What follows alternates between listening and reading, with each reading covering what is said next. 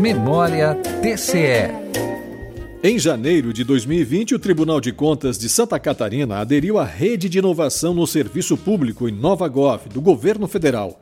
No mês seguinte, o presidente do TCE, conselheiro Adircélio de Moraes Ferreira Júnior, assumiu a Secretaria-Geral do Conselho Nacional de Presidentes dos Tribunais de Contas, o CNPTC. Nos primeiros dias de março de 2020, o TCE abriu uma série de eventos para orientar os prefeitos sobre o último ano de mandato. Além disso, realizou eventos de capacitação das ouvidorias municipais. Em meados de março de 2020, com o reconhecimento oficial da pandemia de Covid-19 pela Organização Mundial de Saúde, o Tribunal de Contas adotou uma série de medidas para preservar a saúde de membros e servidores e garantir a continuidade da fiscalização das áreas técnicas. Instituiu o trabalho remoto e fez uso de ferramentas tecnológicas no controle externo da gestão pública.